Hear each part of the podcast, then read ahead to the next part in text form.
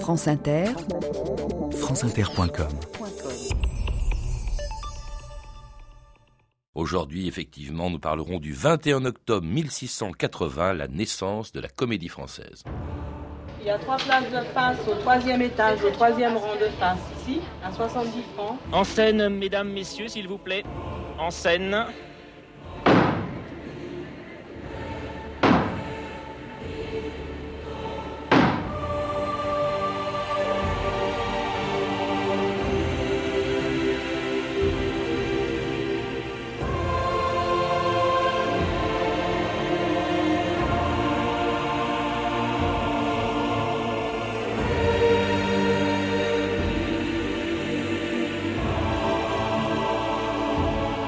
2000 ans d'histoire.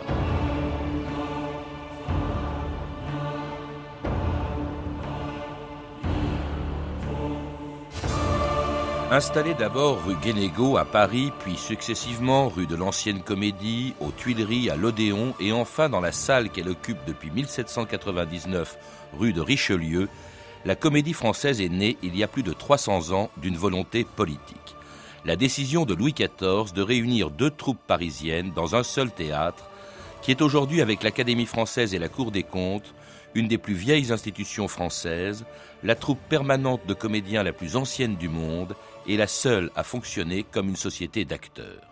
Comme à l'époque où Jean-Baptiste Poquelin dit Molière avait créé sa troupe en 1643 37 ans avant la naissance de la comédie française. Jean-Baptiste Poquelin, Joseph Béjart, Nicolas Bonenfant. la soupe Georges Pinel, Madeleine Béjart, Catherine Deshurlis et Geneviève Béjart.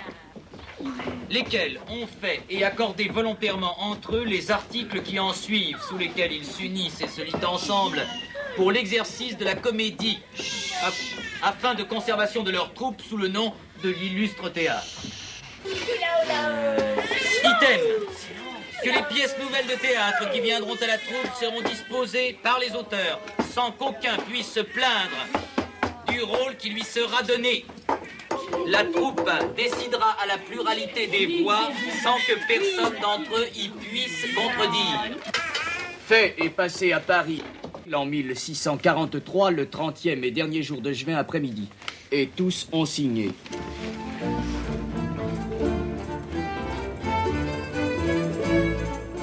André Blanc, bonjour. C'était la naissance de la troupe de Molière, l'illustre théâtre dont les statuts ont des points communs, on vient de l'entendre, avec ceux de l'actuelle comédie française. C'est pourquoi d'ailleurs on l'appelle souvent la maison de Molière, alors qu'elle est née sept ans après la mort de Molière. Et pourquoi votre histoire aussi L'histoire de la comédie française qui vient d'être publiée chez Perrin, elle commence justement par Molière, car au fond c'est à son époque que dans toutes les troupes de l'époque, comme la sienne, eh bien, euh, ça fonctionnait. Le, statut des comédiens était à peu près le même que celui d'aujourd'hui à la comédie française. Oui, il ne faut pas exagérer, c'était beaucoup moins rigoureux. Mais néanmoins, les comédiens du début du siècle, avant Molière, n'est-ce pas Les comédiens du début du siècle n'étaient pas des saltimbanques comme on le croit en général, mais des associations de personnes qui disposaient, ayant les talents pour faire du théâtre, qui s'engageaient à jouer ensemble, en général pendant un an, de Pâques à Pâques. Et puis, à la fin de l'année, ils allaient dans d'autres troupes. Il y avait comme cela un grand nombre, enfin plus d'une dizaine de troupes euh, à Paris et, en et surtout en province. Alors justement, avant que la comédie française apparaisse, il y avait effectivement, lorsque Molière y est revenu après l'expérience malheureuse de l'illustre théâtre, un voyage très long à travers toute la France, il revient à Paris, et à Paris, il découvre plusieurs troupes, il y en avait au moins quatre. Il y avait d'abord une troupe, c'était les comédiens italiens, je crois. Oui, les comédiens italiens, c'était, comme le nom l'indique, une troupe italienne et qui jouait en italien, mais avec des scènes françaises détachées. C'est, ils jouaient en général d'ailleurs des comédies uniquement et de la commedia dell'arte. Mhm. Et ces Italiens euh, n'avait en, principe pas le droit de jouer des pièces en français. D'ailleurs, il, n'y tenait pas. Euh, le public, beaucoup de membres de spectateurs comprenaient vaguement l'italien, et en outre, leur jeu était tellement expressif qu'ils n'avaient pas besoin de comprendre beaucoup les paroles. Alors il y avait une troupe beaucoup plus ancienne qui s'appelait eux-mêmes, d'ailleurs en toute simplicité, les grands comédiens hein, à l'hôtel de, de Bourgogne, qui étaient plutôt spécialisés, eux, dans la tragédie, notamment Corneille. Ah, elle est absolument spécialisée. Elle n'était pas tellement plus ancienne. Ils avaient pris la succession des confrères de la Passion mhm. dans les années 30, je crois.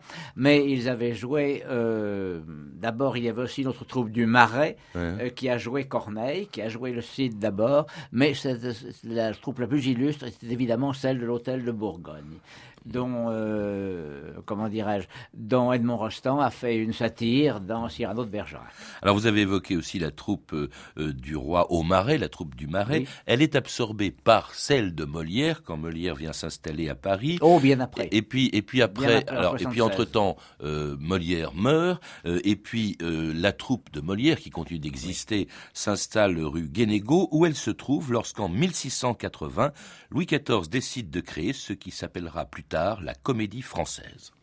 De par le roi. Sa Majesté ayant estimé à propos de réunir les deux troupes de comédiens établis à l'hôtel de Bourgogne et dans la rue Guénégaud à Paris, pour n'en faire à l'avenir qu'une seule, afin de rendre les représentations des comédies plus parfaites, Sa Majesté a ordonné et ordonne qu'à l'avenir, lesdites deux troupes de comédiens seront réunies pour ne faire qu'une seule et même troupe et sera composé des acteurs et actrices dont la liste sera arrêtée par sa dite majesté. Et pour leur donner moyen de se perfectionner de plus en plus, Sa Majesté veut que la dite seule troupe puisse représenter les comédies dans Paris, faisant défense à tous autres comédiens français de s'établir dans la dite ville et faubourg de Paris, sans ordre exprès de Sa Majesté. Fait à Versailles le 21e jour du mois d'octobre 1680. Et c'était la naissance donc euh, de ce qui s'appellera bientôt, je crois qu'à l'époque c'était les comédiens ordinaires du roi, la, la comédie, la comédie française. À quoi correspond, André Blanc, cette décision de Louis XIV comme ça de faire fusionner les deux pratiquement seuls, il restait encore les comédiens italiens. Eh bien, Je ne suis pas Louis XIV. Je ne connais pas toutes ces motivations, mais elles sont de plusieurs sortes. Il y a une volonté centralisante du roi qui aimait bien centraliser. Et d'autre part, cela permet d'éviter des concurrences et des tensions qui pouvaient être fâcheuses, vu d'un certain point de vue, de, entre la troupe de l'Hôtel de Bourgogne et la troupe de Molière. Et puis, il y avait aussi cette idée classique qu'on doit rechercher la perfection. D'ailleurs, le mot de parfait, l'adjectif est prononcé dans, la, lettre, de cachet. Et Louis XIV s'imaginait qu'une seule troupe serait plus à même d'avoir d'excellents acteurs et d'obtenir une perfection mmh. dans le jeu. D'ailleurs, euh, ça ne se ressemble pas beaucoup, mais Richelieu, lorsqu'il avait fondé l'Académie française, euh, l'avait fait en pensant à la même chose, mmh. en cherchant la perfection. Il pensait 40 bons hommes réunis, d'abord il y en avait 24, puis ensuite 40, euh, allaient par leur discussion, pouvoir créer une littérature meilleure que celle qu'on n'avait mmh. jamais vue partout. C'est un peu le même esprit. Et puis alors, euh, Louis XIV fait aussi quelques économies, parce qu'avant, il donnait des pensions ou des gratifications aux différentes troupes. Maintenant, il n'en aurait plus qu'une mmh. À s'occuper. Effectivement, avec cette fusion des deux euh, théâtres. Alors, disons, disons, quand même que, ça en principe, ça ne devait pas priver les Parisiens de spectacle, puisque alors qu'ils alternaient avec les Italiens, ils allaient jouer désormais tous les jours et les Italiens aussi de leur côté à l'hôtel de Bourgogne où ils sont allés s'installer. La fusion de ces deux théâtres est à l'origine, je crois, d'une tradition, puisqu'à la comédie française, avant le lever de rideau, on frappe six coups, hein, deux fois trois, trois pour la rue Guénégaud, trois pour l'hôtel de Bourgogne, euh, et c'est aussi pour prévenir, je crois, tout simplement les machinistes qui étaient sous la scène que le spectacle allait commencer. Alors il y a, y a aussi quand même quelque chose de très avantageux pour cette nouvelle comédie française, c'est que si elle s'appelle comédie française, c'est qu'elle a le monopole des représentations de pièces de théâtre en français, André Blanc. Absolument, à Paris. À, Paris. en province, ça ne l'a pas. Mais à Paris et dans les faubourgs, comme dit la lettre. Ce monopole, elle le gardera jusqu'à la Révolution pour les tragédies, mais au cours du XVIIIe siècle, les euh, comédies seront jouées aussi assez souvent par les Italiens. Mhm. Néanmoins, ils ne toucheront pas à la tragédie. Et puis alors, donc, on garantit un peu l'avenir euh, ou la vie, tout simplement, de ces comédiens en leur raccordant une pension, d'où leur nom d'ailleurs de pensionnaire. On, parle souvent à la comédie française, enfin on parle même que de ça, les pensionnaires, les sociétaires. Quelle différence, André Blanc? Ah, Ça, la différence euh, aujourd'hui n'est peut-être pas tout à fait celle d'autrefois. Euh, d'abord, les comédiens euh, la comédie française sont, sont pas tout à fait pensionnaires du roi, mais pensionnés du roi, Mm. ce qui est différent. Ensuite, deuxièmement, il y a deux sortes, à cette époque-là, n'est-ce pas, deux sortes de pensionnaires à la comédie française. Les retraités, tout simplement, auxquels la troupe verse une pension de 1000 livres après 20 ans de service, tant qu'ils vivront. 1000 livres, disons que ça fait 15 000 euros, en gros, pour, euh, pour abréger. Les premières retraites de France, pratiquement. Euh, peu- euh, non, parce que ça existait dans les Ouais. anciennes troupes avant aussi, à l'hôtel de Bourgogne. Et puis, euh, il y a, on appellera aussi pensionnaires ou acteurs aux appointements, ceux qui seront pris à l'essai, qu'on admettra pendant un an, deux ans, en leur versant des appointements fixes, et ce n'est qu'après qu'ils deviendront sociétaires. C'est-à-dire touchant une part la. C'est-à-dire touchant une part. La comédie française comporte le- les bénéfices sont divisés en 23 parts, mais il y a plus de 23 comédiens parce qu'ils ne touchent pas tous une part. D'où Et- d'où une expression qui, qui date de cette époque-là et de la comédie française, vous le rappelez, André Blanc, à part entière. Oui, parce qu'il y a des demi-parts et des quarts de part. On commence en général avec un quart de part. Très vite, on a une demi-part, un trois quarts de part beaucoup plus tard. Et le dernier demi-quart, le dernier huitième, arrive en général tard aussi. Il n'y a pas un grand nombre de comédiens qui est une part entière au bout de peu de temps. Il n'y a que les plus illustres. Comédiens de la comédie française qui, depuis 1680, ont joué dans cinq salles différentes. D'abord rue Guénégaud, là où se trouvait la troupe Oui. de Molière et où vient, viennent les Oui. Mhm. comédiens de la troupe euh, qui, qui a été fusionnée de l'hôtel de Bourgogne. Puis rue des Fossés Saint-Bernard, actuellement Saint-Germain. euh, ou Saint-Germain, pardon, actuellement rue de l'Ancienne Comédie, euh, avant de s'installer aussi à la salle des machines du Palais des Tuileries, en attendant de déménager à l'Odéon. Cette salle dite des machines était magnifique. C'était une des plus vastes de Paris. J'y allais souvent. Ah, c'est à la salle des machines qu'est née l'expression côté cour, côté jardin.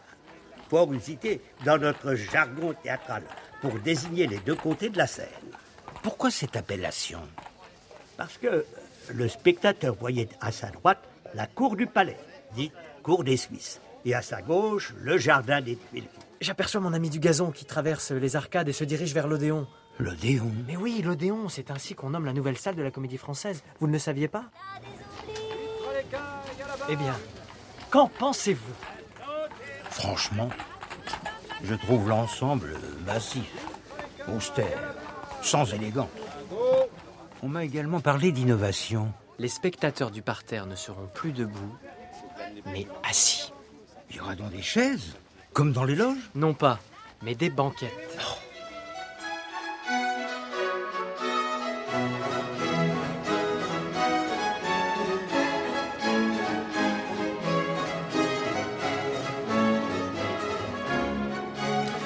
Et oui, on oublie souvent que le théâtre où nous allons aujourd'hui, et puis son vocabulaire, eh bien, ils sont nés de l'évolution, au fond, de la comédie française. Vous le rappelez, André Blanc, par exemple, l'installation des gens qui, euh, du parterre, qui étaient debout avant, et qui sont désormais assis à partir du moment où, du théâtre de l'Odéon, entre autres. Euh, ça, c'est, parce que, effectivement, il y en avait même, vous le dites, qui étaient sur la scène autrefois.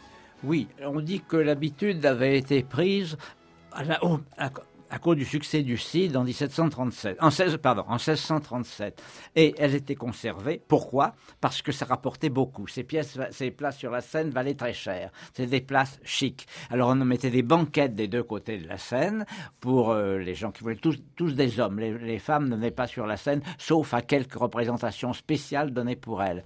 Mais il y avait également des gens qui étaient debout au fond de la scène, ce qui fait qu'on arrivait à avoir plus de 100 personnes parfois sur la scène, ce qui gênait, ce qui gênait énormément les comédiens. Ça Je voudrais quand, rectifier ouais. quelque chose à propos de la salle des machines des Tuileries, c'est que la comédie française n'a jamais connu la salle des machines.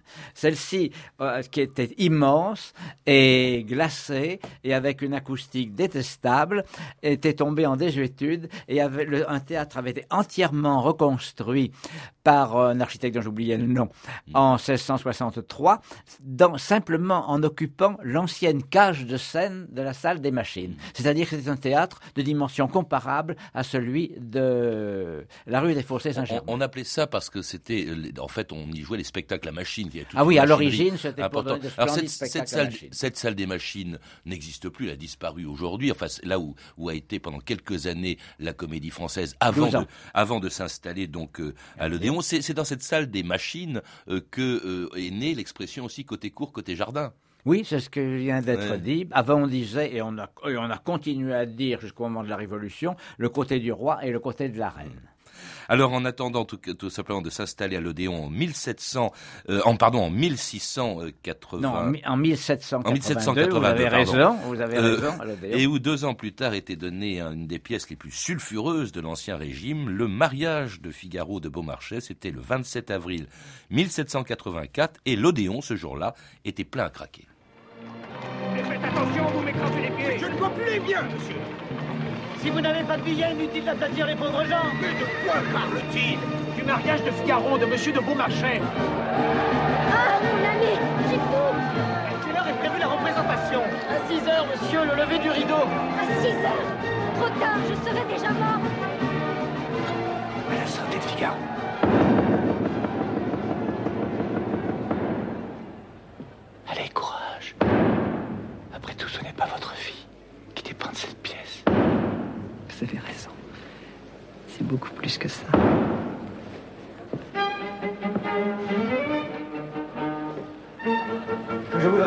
Un de ces puissants de quatre jours. Je lui dirais que les sottises imprimées n'ont d'importance qu'au lieu où l'on en gêne le cours. Que sans la liberté de blâmer, il n'y a point d'éloge flatteur. Et que ce ne sont que les petits hommes qui redoutent les petits écrits. La borde Remettrez ceci à l'officier de garde. Monsieur de Beaumarchais Qu'est-ce qu'il y a? Vous êtes en état d'arrestation. Sur ordre du roi.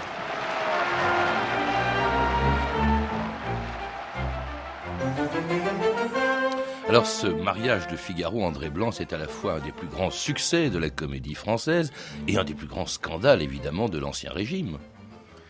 Plus succès que scandale parce que euh, le scandale a tenu, si l'on veut, au, fait, au refus qui a été fait par, par le roi, par la censure, de le laisser jouer d'abord. Il a eu, il a eu l'examen de six censeurs, les uns disant on peut la laisser jouer, les autres on ne doit pas la laisser jouer.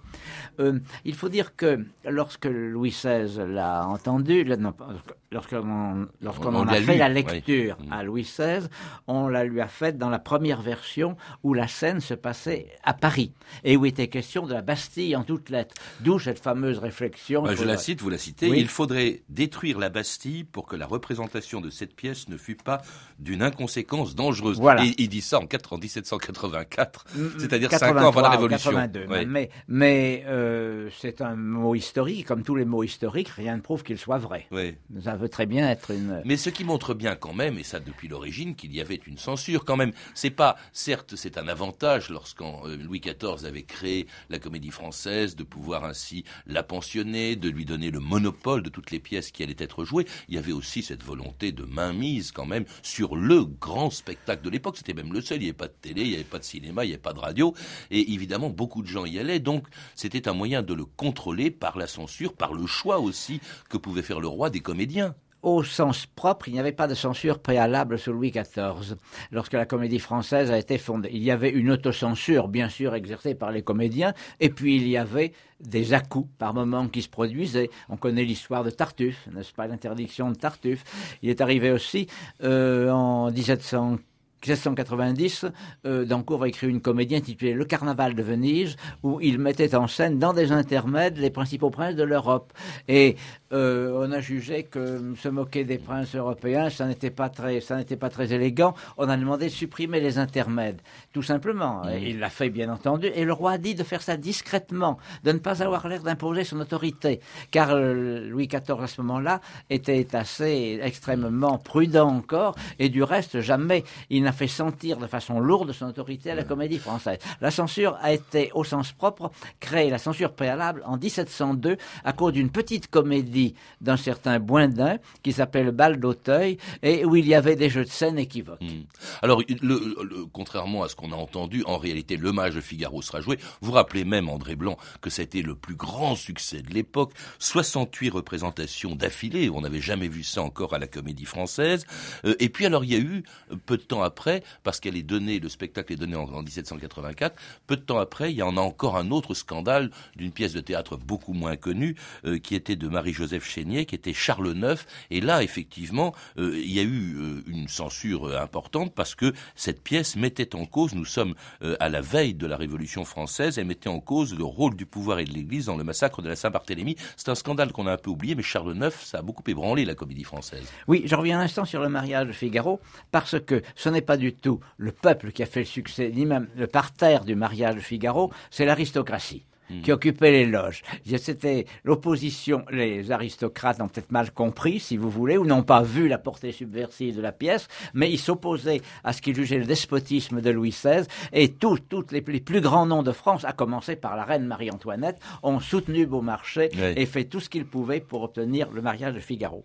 Charles IX, c'est autre chose, parce que Charles IX, justement, ce n'est plus l'aristocratie qui l'a défendu, c'est le peuple à ce moment-là. En 1700, euh, c'était près en 1788, ça n'a été joué qu'en 89, et puis pas très longtemps parce que cela causait des mouvements divers. Oui, il y avait, on montrait évidemment la collusion du pouvoir et de l'Église dans les on, voyait le cardinal de Guise qui bénissait les gens qui allaient égorger les protestants, n'est-ce pas? Et puis, et puis on pouvait faire des rapprochements, et on faisait des rapprochements entre Catherine de Médicis et Marie-Antoinette, qui toutes les deux étaient d'origine étrangère. Et c'était l'année même d'une révolution qui allait bouleverser l'histoire de la comédie française et lui-même lui faire changer de nom pour se mettre à la mode. Monsieur Florence demande que l'on remplace l'appellation de comédiens ordinaires du roi par théâtre national. Hmm. Vous ne semblez pas d'accord, monsieur Mollet. Prenons garde, mes amis, qu'en renonçant à la qualité de comédien ordinaire du roi, nous ne devions aussi renoncer à la pension annuelle que Sa Majesté alloue à la compagnie. Imaginez que vous perdiez par un patriotisme mal entendu les fruits de la générosité royale. Croyez-vous pouvoir vivre avec les 25 ou 27 000 livres que vous rapportent vos parts? Nous allons voter à main levée ceux qui sont pour la suppression de la pension. Ceux qui sont contre. Arrêtez à la pluralité de 14 voix contre 12 qu'attendu le vide qui se trouve dans les finances de l'État, nos représentants pourront voter la suppression de la pension annuelle que Sa Majesté fait à la compagnie. Alors la révolution de 1789 a été aussi une révolution pour la comédie française. Elle a changé de nom, on l'a entendu. Euh, elle s'appelle le théâtre de la nation, comme ça on mécontente personne. Euh, elle perd aussi la tutelle royale, puisqu'elle passe, je crois, sous la tutelle de la municipalité parisienne. Exactement. Elle perd également son monopole, puisqu'on autorise désormais l'apparition de, de nouveaux théâtres. Ça a été la première mesure prise par euh, l'Assemblée constituante.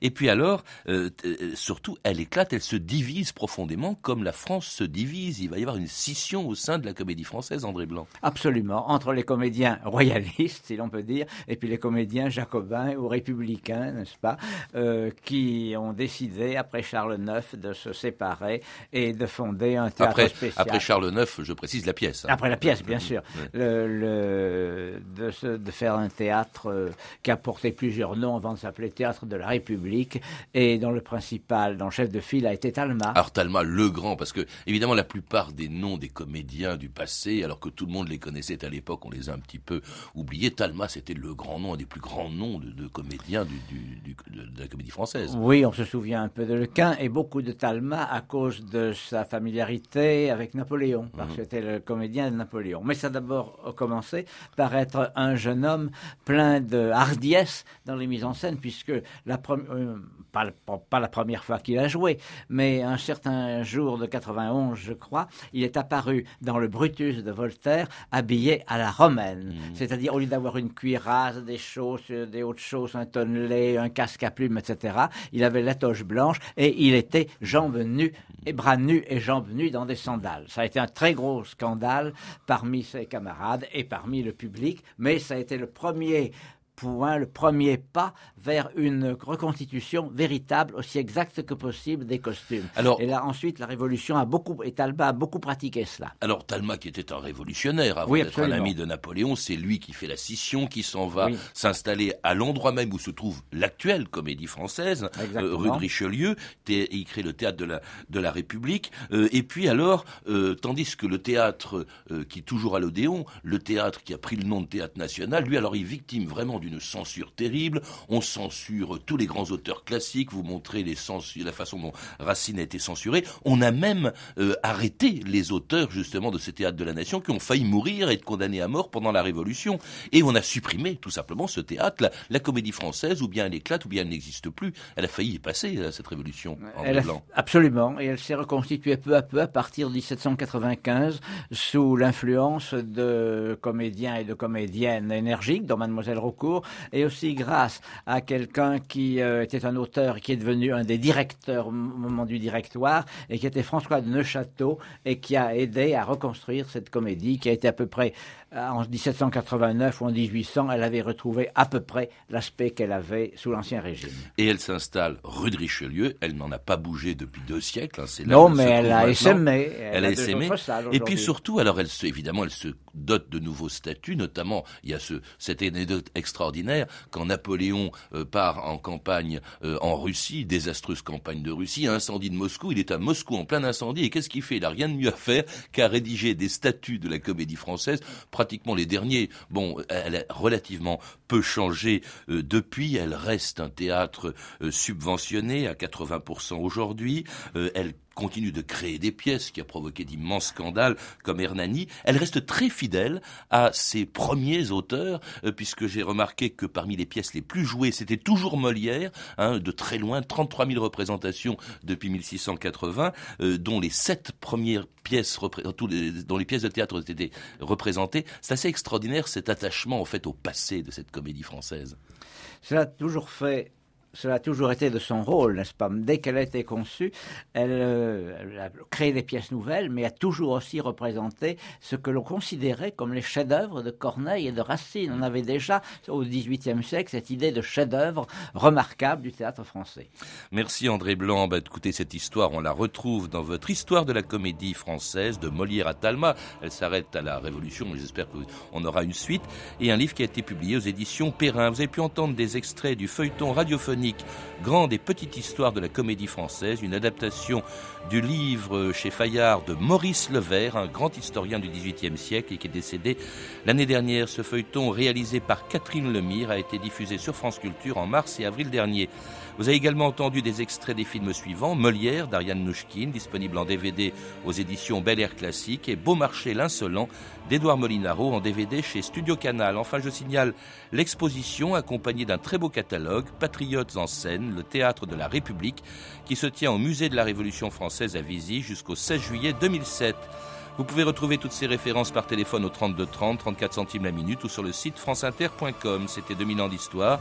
À la technique Sophie Moreno et Patrick Henry, documentation Emmanuel Fournier, Claire Destacan et Franck Olivard, une réalisation d'Anne Kobilac. La semaine prochaine, dans 2000 ans d'histoire, lundi, les Chevaliers de la Table Ronde, une émission déjà diffusée le 26 avril 2006. Mardi, l'esclavage aux Antilles. Mercredi, une histoire des supermarchés. Jeudi, Byzance, plus de 1000 ans d'histoire. Enfin, vendredi, les SS français.